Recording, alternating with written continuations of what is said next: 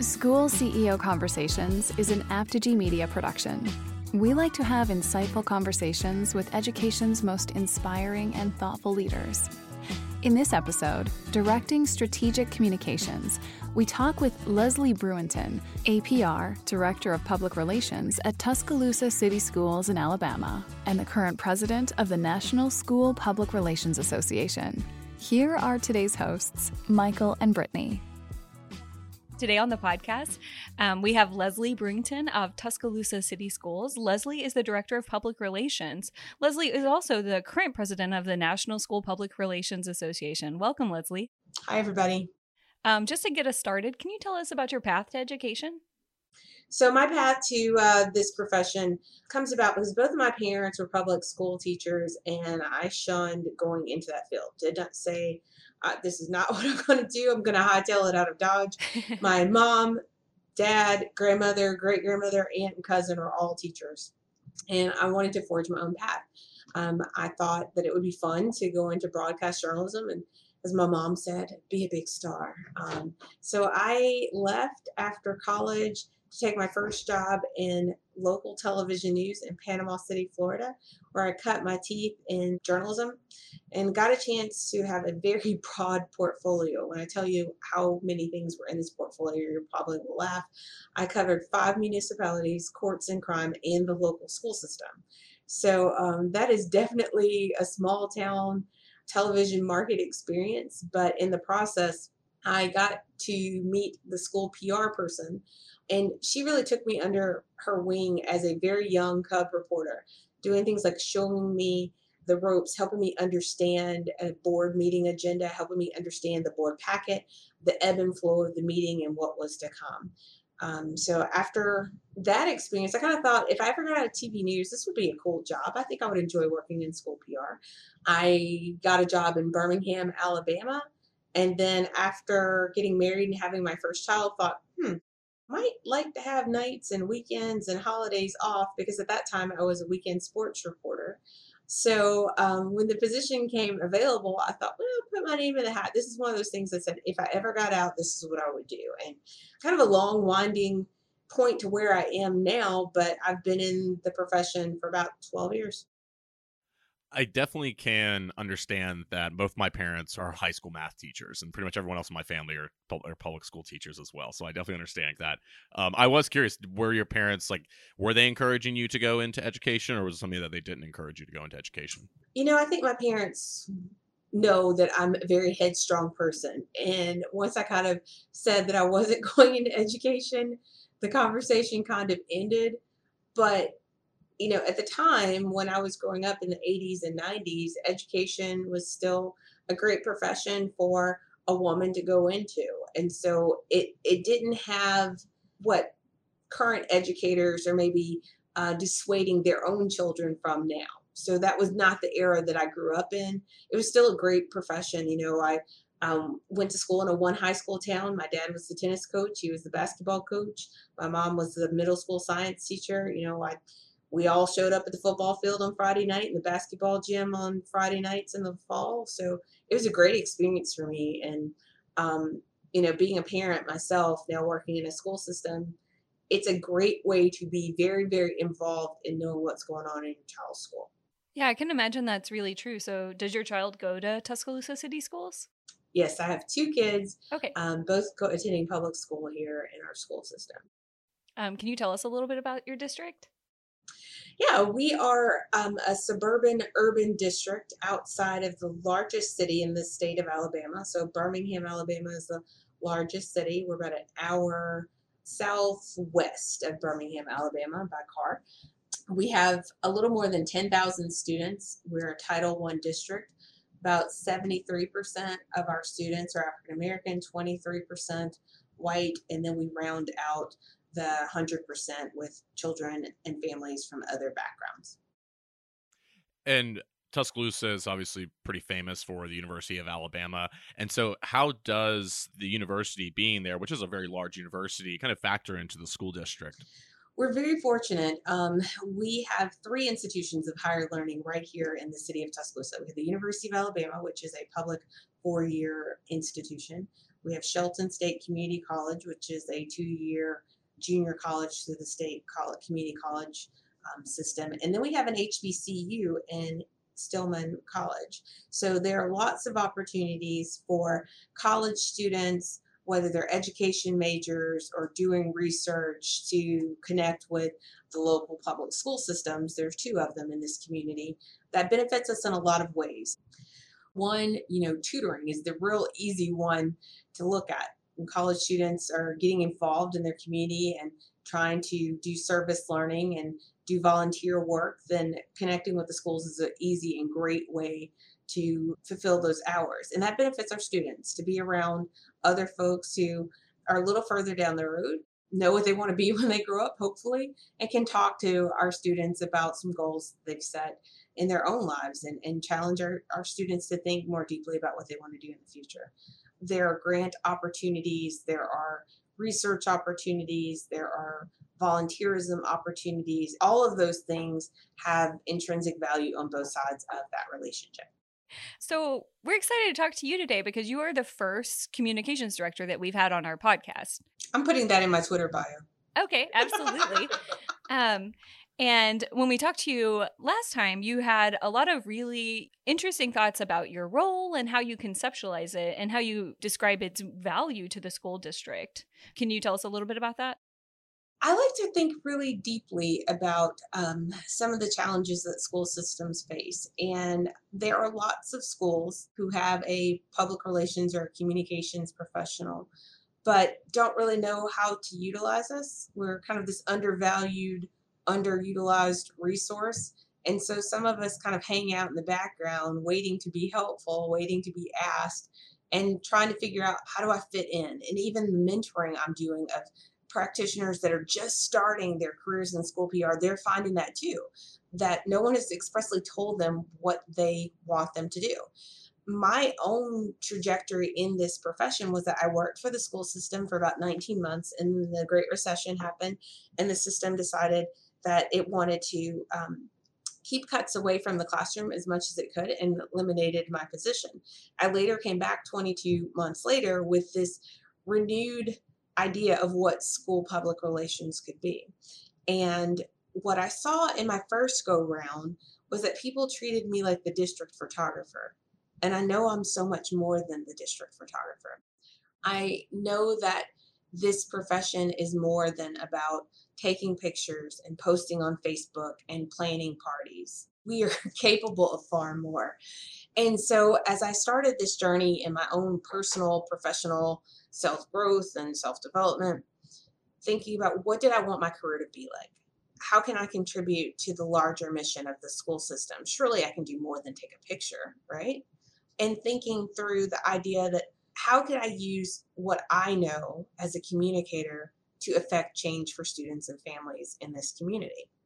So, school systems are really keen on recognizing and hiring content specialists.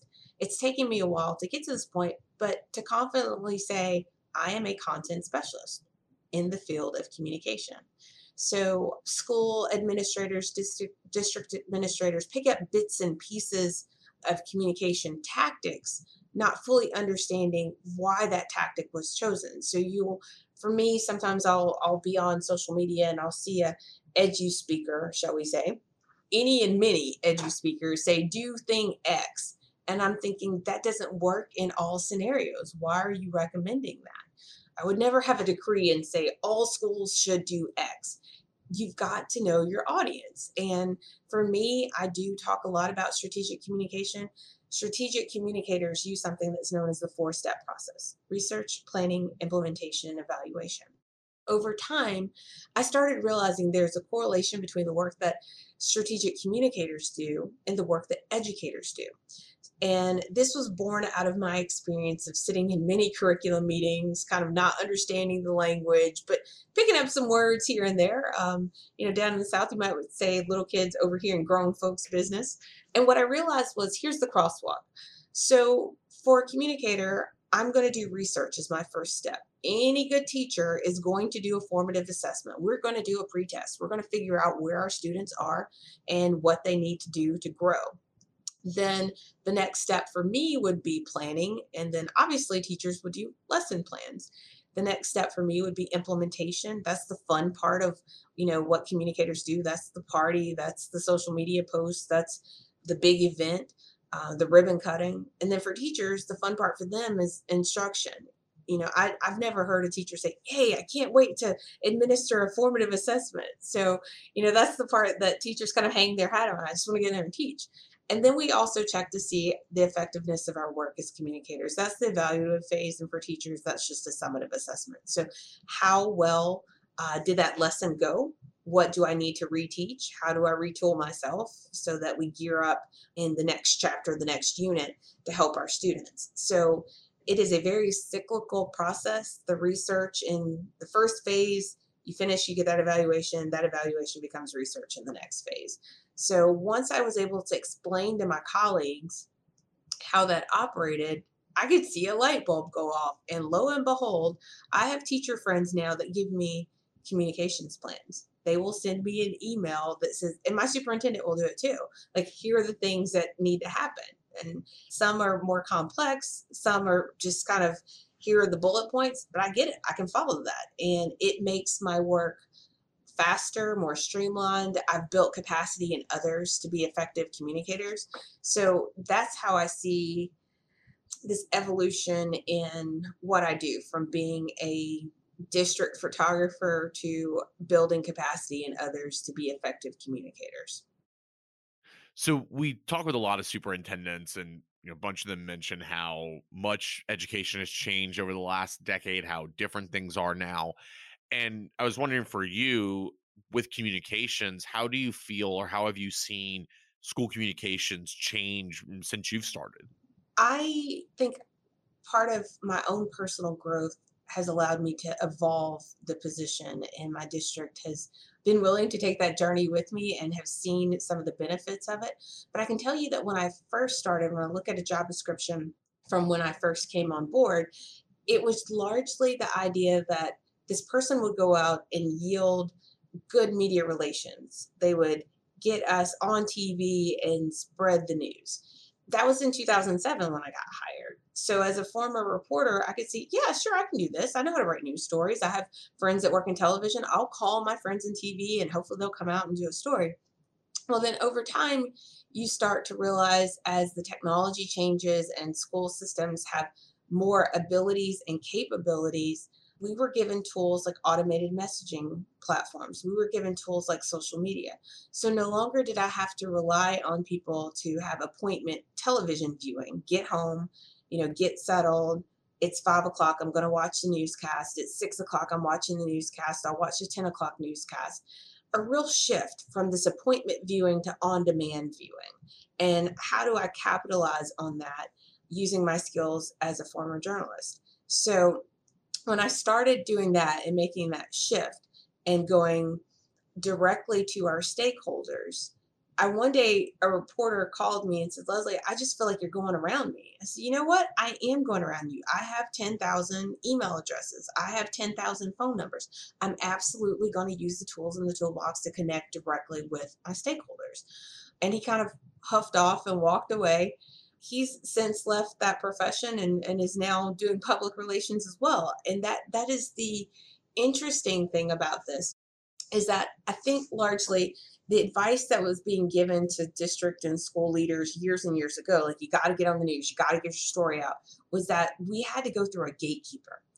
We no longer have to go through the gatekeeper. We have the gate. We keep the information. So why not use that to your advantage? To make sure that you're connecting with your stakeholders. And those things are good things. That consistent, steady drumbeat of what's going on in your community builds trust, it promotes transparency.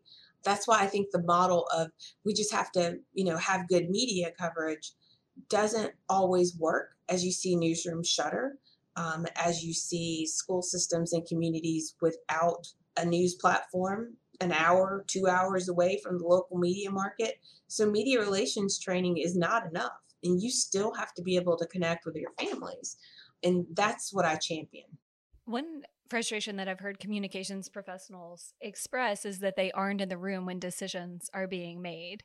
Is that something that's a priority for you in communicating the importance of your role to the superintendent and to other leaders in your district?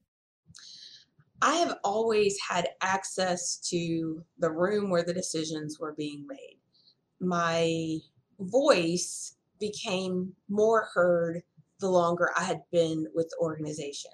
So, for sometimes, I think that school systems will hire the local former reporter to come in and expecting them to snap their fingers and all this stuff is going to happen. You have this great news coverage and never a bad article again, and no one will ever dislike you because you've got great news coverage. I think it misses the opportunity to live up to this idea that communication is a strategic management function. Like the core definition of public relations talks about it being a management function between an organization and its publics on whom its success or failure depends. So in schools, we kind of want everybody to get along, everybody like each other. And we want to talk to the people that like us because sometimes it's a challenge or an inconvenience to talk to the folks who don't like us. But effective communications means that we maintain and establish these relationships with the people who do like us, moms and dads and teachers, and the ones that are just not so sure about us yet.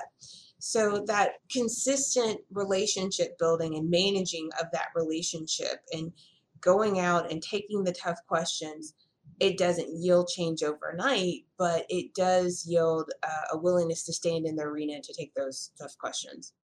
Mm-hmm.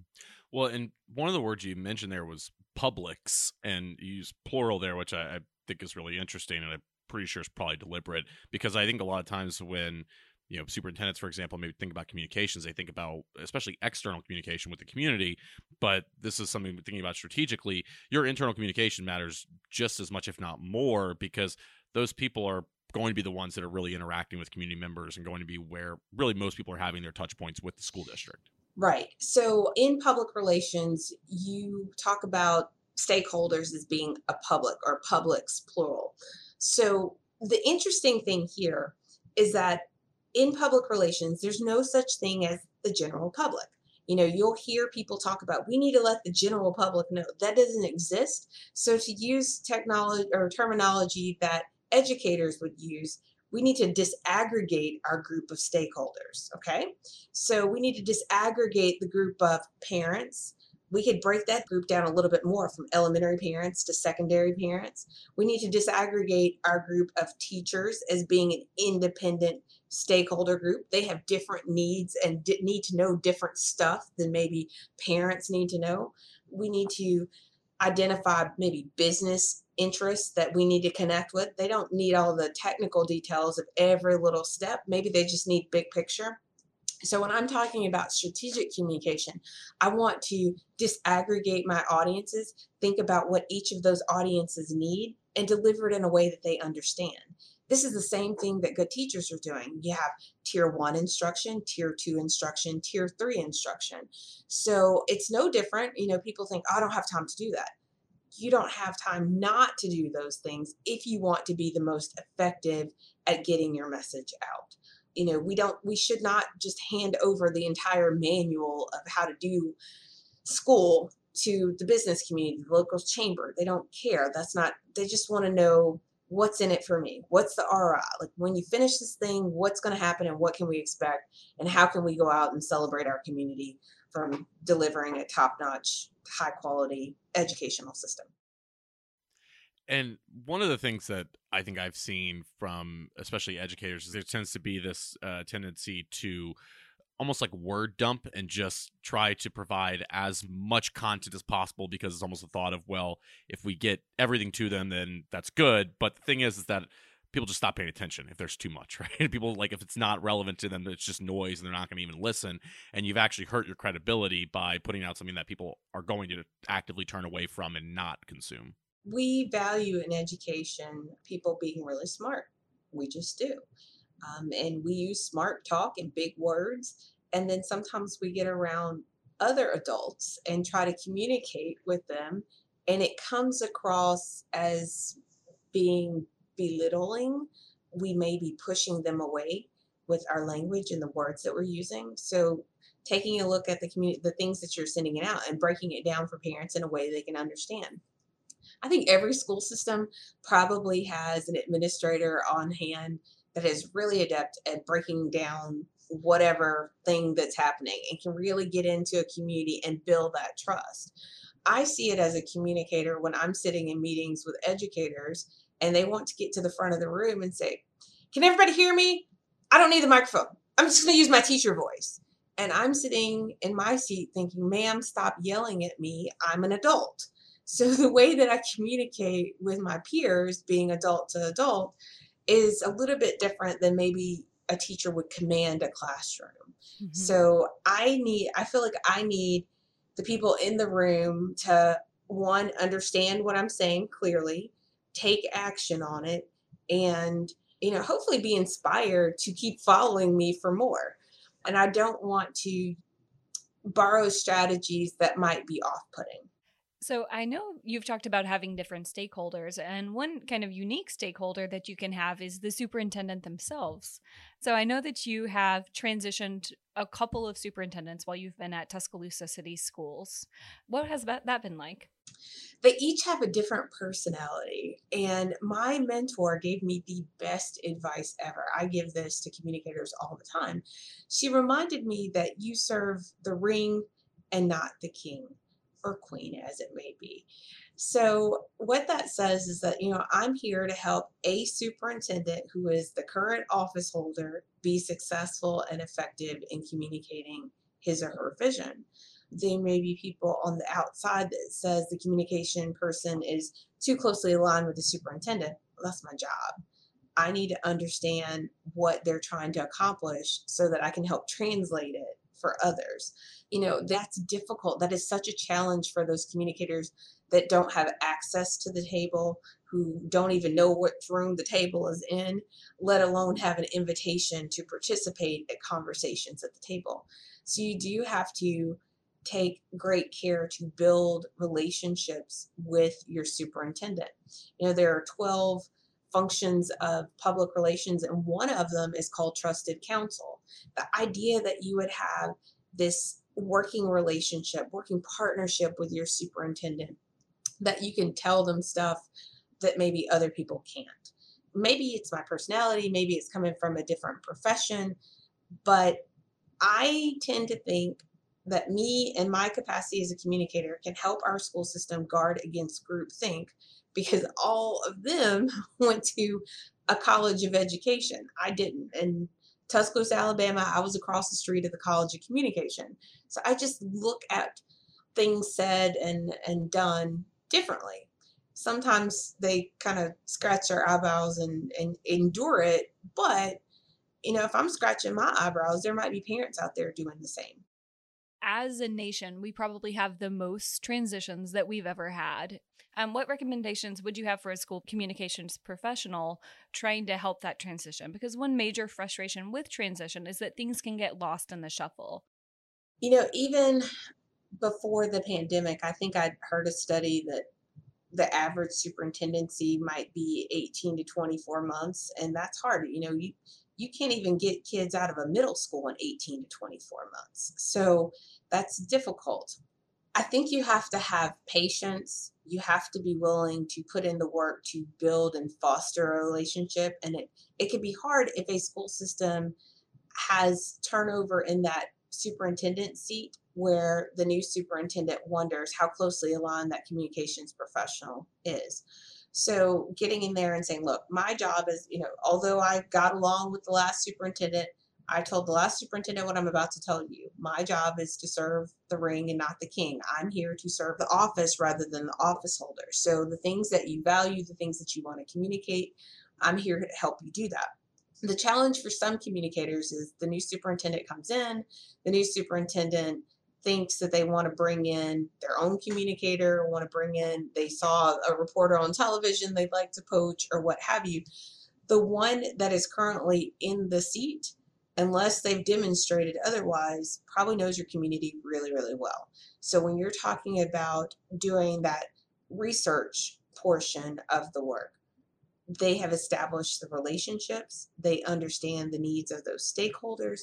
They can be a really huge asset to a new superintendent as they come in the door. And many of the superintendents that um, come in the door come in with their their 30 60 90 day plan.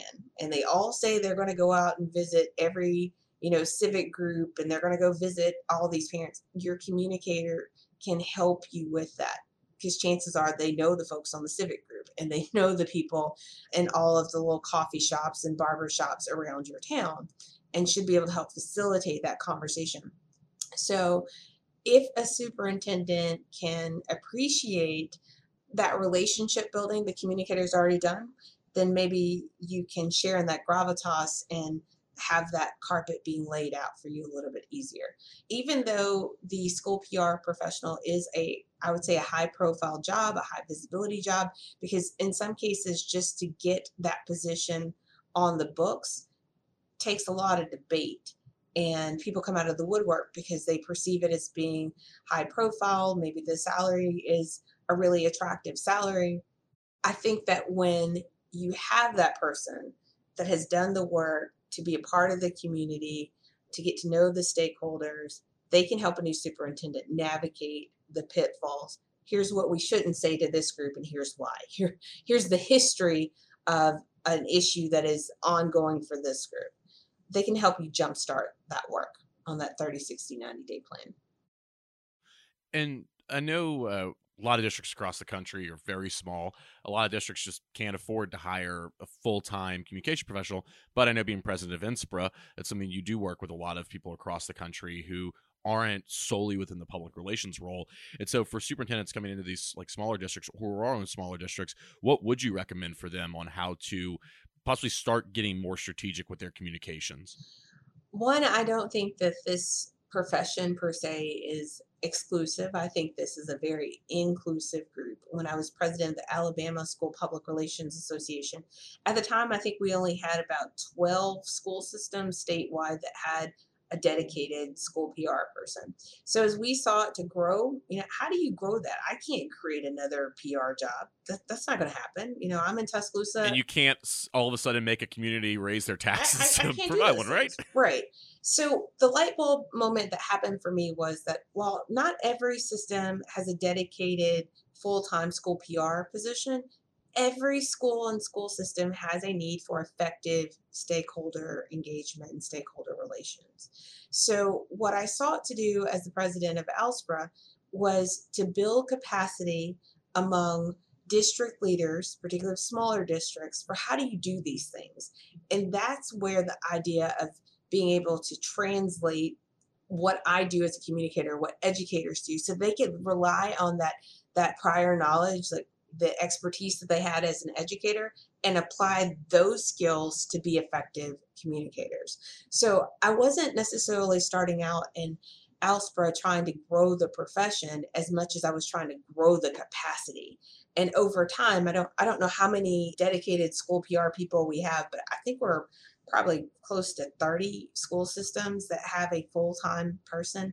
And I can tell you just in the past year alone, my superintendent has put me in contact with two or three other school systems as they've tried to spin up communications programs. Um, I think the pandemic has shown the importance of effective communications, particularly when you look at March of 2020 when we sent everyone home across the nation.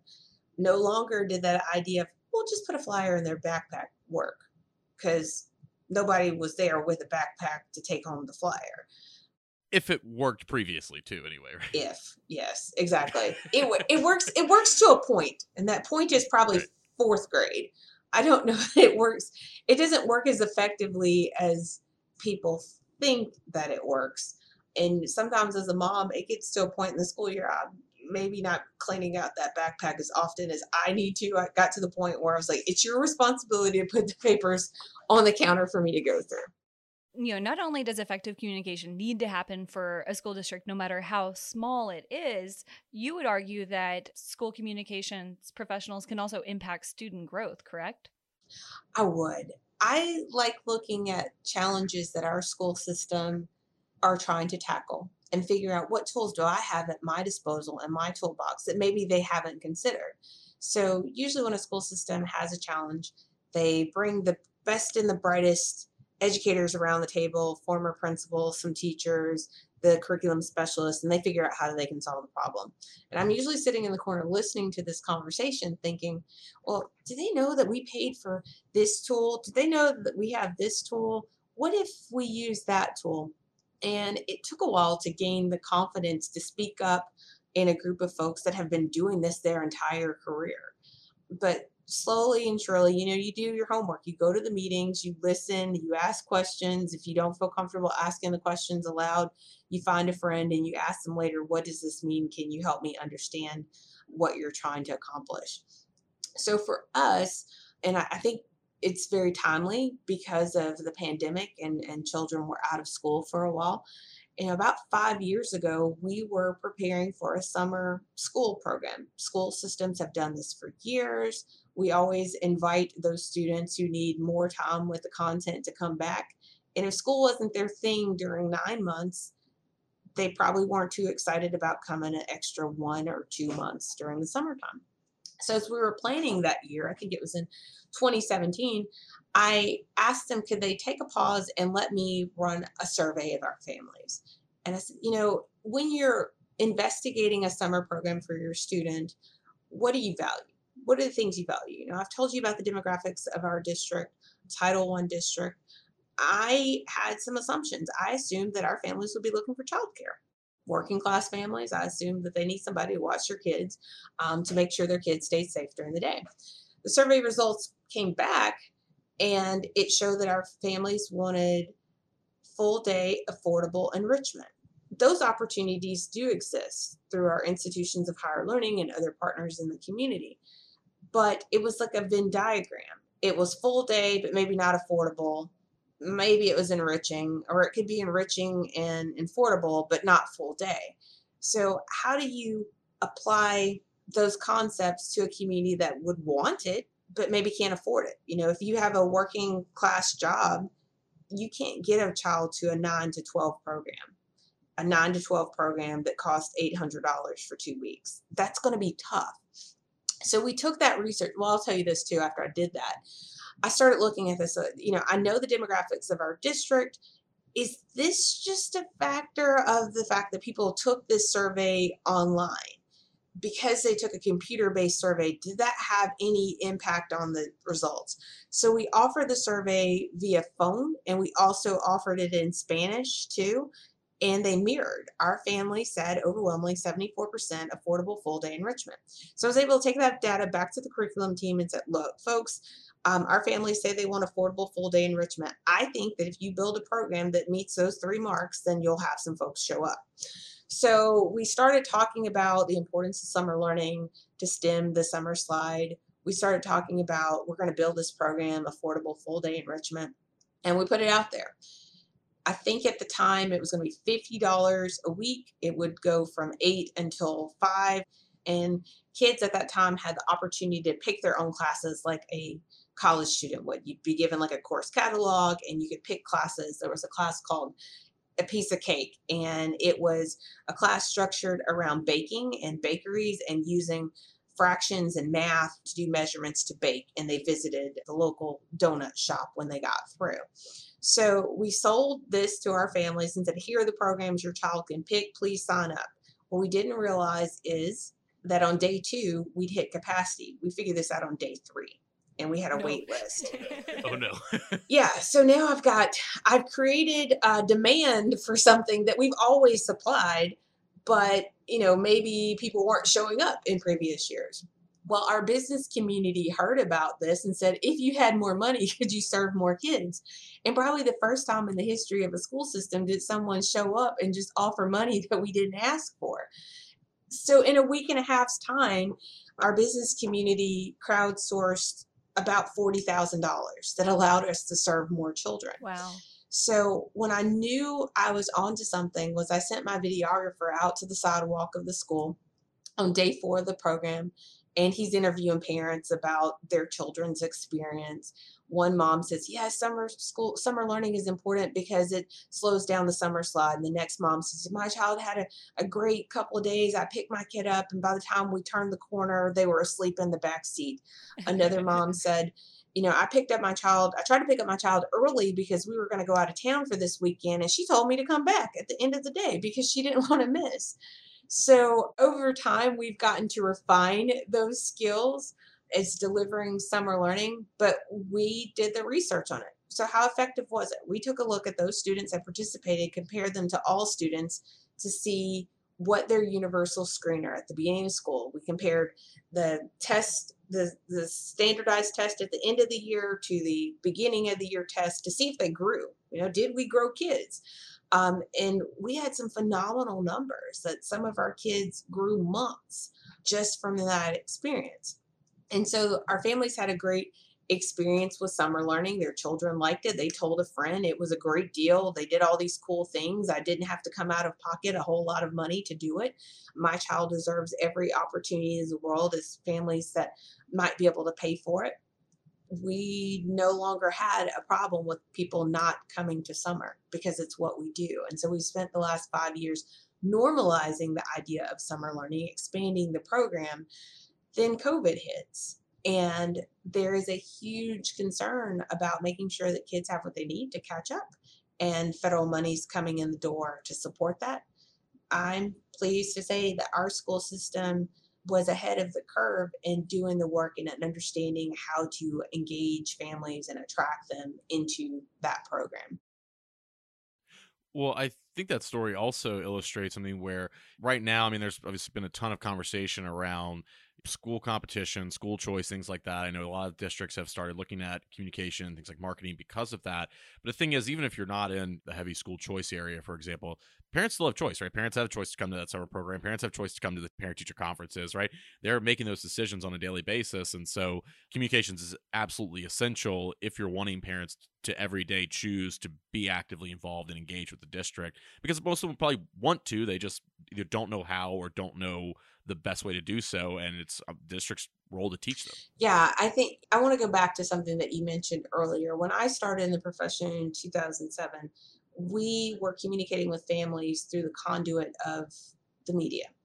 So if you think about that um, and i'll use some business terms here we in 2007 were largely b2b right we're talking business to business school system talks to media and it, it funnels out that way what I would like to see more district leaders do is to stop thinking about a B2B prospect and communicating your school system's value and go to a B2C and move from the business connecting directly with your your consumers your your um, I hate to use customers, but your stakeholders in this case. And so that's the shift that I want to see more school systems making, going from the B2B prospect to the B2C prospect.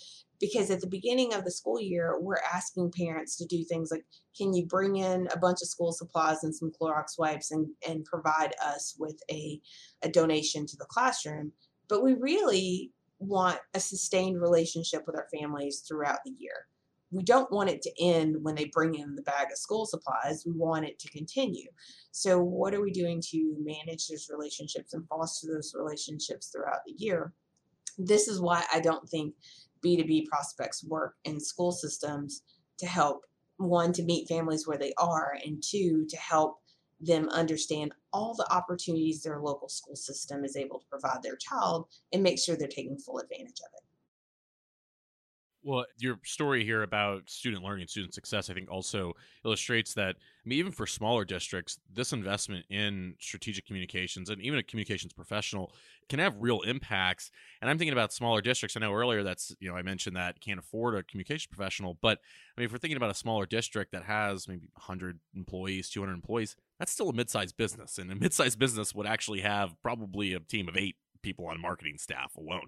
So, I mean, even for a, a small district, having one person is still probably understaffed. So it's interesting to think about just that difference and how actually for small school districts, probably actually there is reason to invest financially in it. Yeah, I'm sitting here listening to what you're saying. I picked up my annual report this year because I wanted to look at budget. So our annual operating budget is almost $150 million.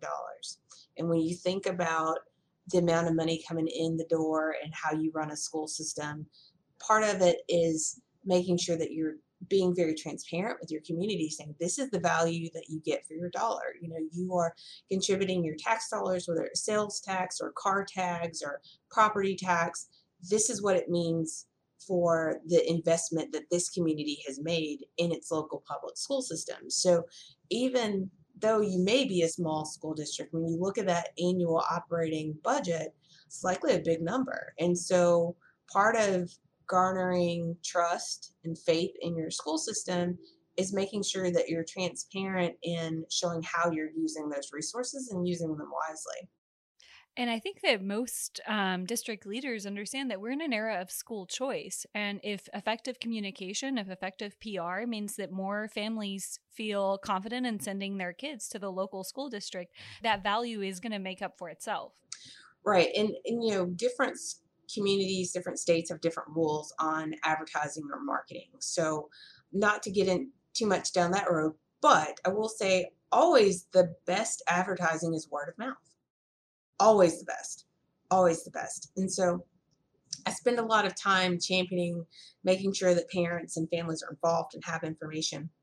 Because even in the era of COVID, when we have people who might be working from home and have a little bit more time on their hands to dig into stuff online and dig into things on conversations on social media, there are people who are looking at the resources that you're putting out, the messaging you're putting out, maybe scrutinizing it, I always believed as a former reporter, every friend group, every friend circle has its own reporter. There's always this one person who is paying attention to stuff, whether it's sports and he's on some sort of sports blog and he knows all the deep recruiting news, or whether it's somebody that reads the newspaper every single day and maybe goes to county commission meetings just for fun because that's fun for them. There's always this one person in each peer group that takes responsibility of telling you what's going on. And I need to make sure that that person has the right information. So, absent school systems providing that information, how does the void get filled? And it might not seem like this is a big deal right now, but where it becomes a big deal is when you have to go out for bond and you need to convince your school community to reinvest in your school system or if you need to you know levy a bond that has never been there. So how do you champion that and and make the case for it? So I always advocate that good, effective communication and stakeholder engagement does allow you the opportunity to champion your school system and show the value of that investment to its community.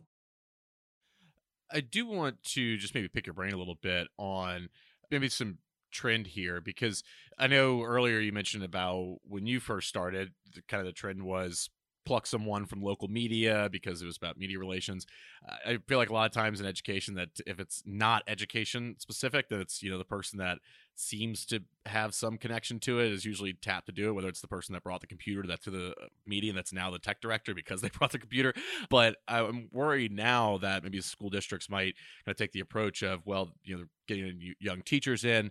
They see a teacher who maybe is really active on social media, post a lot on social media, and they think, okay, well, that person would be great for that communications role. And they might be, but I'm worried that maybe what you were talking about earlier about that strategic aspect still needs to be there. And maybe sometimes when school districts are making these decisions, that sometimes maybe isn't as important in that decision or it doesn't come up as much and is more of that just task oriented mentality. I think that's a really interesting premise one of the things that, in speaking to my district friends who might be listening, is that when you decide to engage in a communications program, maybe you go out and you talk to your other friend districts that have a PR person and you plug their job description and apply it. And you say, hey, we're going to post this job description. Well, when the person comes, however they arrive, whether they come from the classroom or come from a newsroom, I think you have a responsibility to have conversations with them about what your expectations for the job are they read the job description, but sometimes when we get in a job, we know the job description is not what the day to day is, and there can be a disconnect. So, what kind of goals do you have as a system? What What do you need? Were you really looking for a strategic thought partner, or were you looking for a district photographer? You know, people that come from television, I think, need to be afforded an opportunity for a learning curve. They've got to shift this idea that no longer you're going to have a sense of completion every day. Every day there's a five o'clock newscast. Every day I'm going to turn a story and I'm going to go home and I get a fresh start the next day. My desk now has stuff on it that I've been working on for a little bit. And that was a huge learning curve for me to move past that I wasn't going to have this sense of completion every day. So being realistic about what the school system needs, being honest with your communicator on what you need them to do and what you need from them.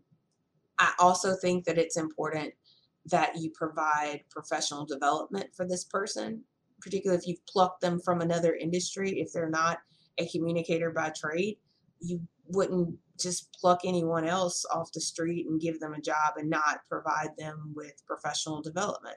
And professional development comes in ways large and small. It might be can you send that person over to the school system next door and shadow a couple of days with their veteran PR person? Can you get connected to your state school public relations association so they can build a network of other folks in your state who do the same thing, who have access to the same information that your state is putting out, understands the challenges that your state is facing in K 12 education, and can support that individual? Or whether they are linked up with the National School Public Relations Association, where we believe that we provide the best professional development for folks in this profession. All of those are great ways to support practitioners. So you have these informal channels, you know, meet some friends and grow your network. You could advocate for more formal ways, whether you seek accreditation in public relations that is akin to an accountant getting a CPA behind their name, encouraging your practitioners, if time is right, for them to go back to school. Um, those are things that I've done. But all professional development does provide for professional growth, and I think it's valuable. So even listening to a free webinar they find while they're managing the social media channels that scrolls across their feed. That's important. Making sure that your communicator has time to develop those skills so they can support the mission of your school system. And since we're on that topic of new communications professionals within the district, I guess what mistakes have you seen or, or what rookie, you know, mishaps have you kind of seen that you would recommend kind of avoiding or tend to advise new professionals to watch out for? Okay, they hire these folks and they forget they've hired them, so they don't invite them to the meeting. They don't tell them about the meeting. They don't tell them about events. Just remember how anyone feels when they're brand new to a job. So a new teacher, if no one told you where the copier was, if no one told you where the the drink machine was, those things make you feel like you're part of community that you know something. So don't just hire these people and expect them to go to town. Well, you're the communicator and you solve it. That's the relationship part in public relations. And sometimes people forget about that part of it. So as you onboard this new employee, making sure that they're integrated into your leadership structure if that's what you intend for them to happen. If you don't want them at the table in the room, but provide them with access to the information. Um, I see that as being a frustration for folks that they feel they leave a profession and come work in school PR and feel isolated they're isolated from other people they're isolated from decision makers they're isolated from the decision and they may just be trying to figure out you know what do i do with my time? So as a result you know they're managing the website and they're taking pictures and putting stuff on social media but is that the most effective use of your time if your system has something big happening you could use all hands on deck and what tools and what's in the toolbox of the communicator they can bring to help solve some of those large challenges. So don't forget them once you hire them. And and you don't really have an opportunity to be strategic with the information if you aren't given information at all, if you're just kind of given, you know, directives or the end result. True. But I do think that people can lead from where they are. So, a position of even the school secretary that says, I make no real decisions or feels like they make no real decisions. We all know that a lot of the power is right there at the school secretary. She's the gatekeeper, he's the gatekeeper, can control access to the school and the principal as well. Like, how do you exhibit leadership where you are? So, whether you're looking for small wins, maybe you're not at a position where you can do the big win where you can ask for hey can we hold up a little bit and do some research? But what can you do? How can you prepare yourself before you go into that meeting so that you can make yourself as valuable as possible to the larger organization? For school systems that don't have a dedicated PR person and you have to do PR by committee maybe it's you set aside a few minutes thinking do we need to do any research any more research to help sell this idea, this prospect to our community. And really, I mean, it, it's not going to slow down anything. People think it's going to slow down stuff, but it doesn't really have to slow down anything to crank out a simple survey, take the time to analyze it and figure out how do I apply what I learned in this survey to this larger thing I want to do.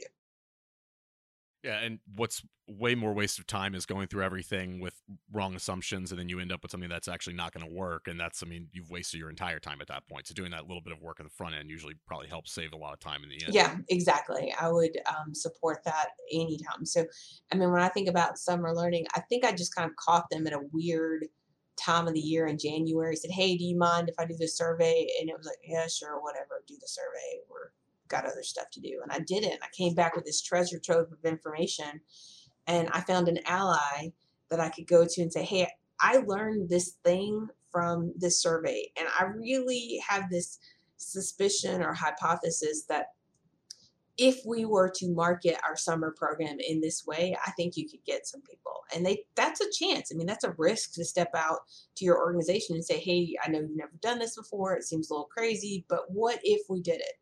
And we did, and it worked. And then I started thinking year two, okay, how do I refine that and get better at it? I said, great, okay, the children who were doing well and their parents value the idea of summer learning, they were going to come anyway. Now that we've got a great program, they're going to come anyway. What do I do to crank up the the participation of students that we really want to be there? So in year 2 we started doing things like we would tell everybody about it but we went out and did some direct recruitment of marketing of students that we really wanted to be there and really have that opportunity. And so that's how it got refined for us as we started promoting summer learning and and growing our skill that way. I feel like this is a good time to ask, and we ask everyone on the, our podcast this, but this is a little different for you, I think. Um, what has been your proudest moment working for Tuscaloosa City Schools? It's really hard because there's been some really yeah. big moments. You know, early in my career after I came back, a tornado hit our, our system. It destroyed three of our schools when I was nine months pregnant. And then a week and a half after that, I had a baby. And so, like, championing the idea of we need to be on social media because in 2011, the technology directors wielded all the power and said, nope, no social media. We're going to put that on firewall. So, the ability to in a crisis respond at nine months pregnant and tell the acting superintendent, I need the technology director to drop the firewall. This is really hampering our ability to communicate. After that, uh, one day I was online that summer and saw that our response to that crisis was mentioned in I found out on C-SPAN. It was mentioned in the congressional record and congressional testimony. Yeah, um, it also appeared in some FEMA training too. That was pretty significant. You know, I spent seven years as a television reporter, and then you come of age in this idea of what's a viral video. And so, how do you orchestrate that? I had a young man who graduated, I believe, in 2016. His mother was in the military, had been stationed in Guantanamo Bay, and we got her back to be able to come to his graduation. Crazy story. We hid her in a clean garbage can, covered her with a blanket, wheeled her through the arena, past her own family who did not know she was going to be there and had her surprise him on stage at graduation on Memorial Day weekend. So, seeing what a viral story can look like, being involved with the summer learning program. And I've had these moments in my career and I say, man, this is the highlight of my career. This is the best thing I could have ever done. Like this is the hallmark of my career.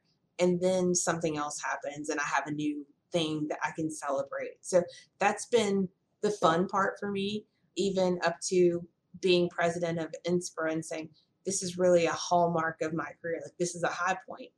I am no longer going to say that these are high points. These are points in my career, and I expect other things, great things to happen. As long as I keep working hard, keep being willing to learn, and being humble enough to learn from other people and learn from whatever information I'm, I'm around, data that I'm around, then I can continue to get better. And I don't want my best to have been in my rear view mirror. I want it to be on the other side of the windshield. Wow, that's absolutely beautiful. And that's really inspirational too. Well, thank you so much for joining us today. It's been a pleasure. And I think there's a lot of really great information here. So thank you. I um, am happy to, to support school leaders any place, anytime. So I've had people reach out to me on Twitter or email me if, if there's something I can do to help someone. I don't think knowledge is about hoarding. I think it's about sharing. So I'm happy to do that, even up to being a thought partner. And so I've collaborated with folks in other districts, just kind of thinking deeply about it. I, I get a charge from thinking deeply about some of these large issues and enjoy helping other people do that as well. And we'll put your contact information in the show notes for other leaders out there to reach out to Lesley if you'd like to. And so thanks so much for joining us today, Lesley. Thanks. Have a great day. Thanks for listening to this school CEO conversation. You can follow and reach out to Leslie on Twitter at Lesley Bruinton, and you can learn more about Tuscaloosa City Schools in the show notes. Subscribe to School CEO at schoolceo.com for more advice, stories, and strategies for leading your schools. School CEO is brought to you by Apogee.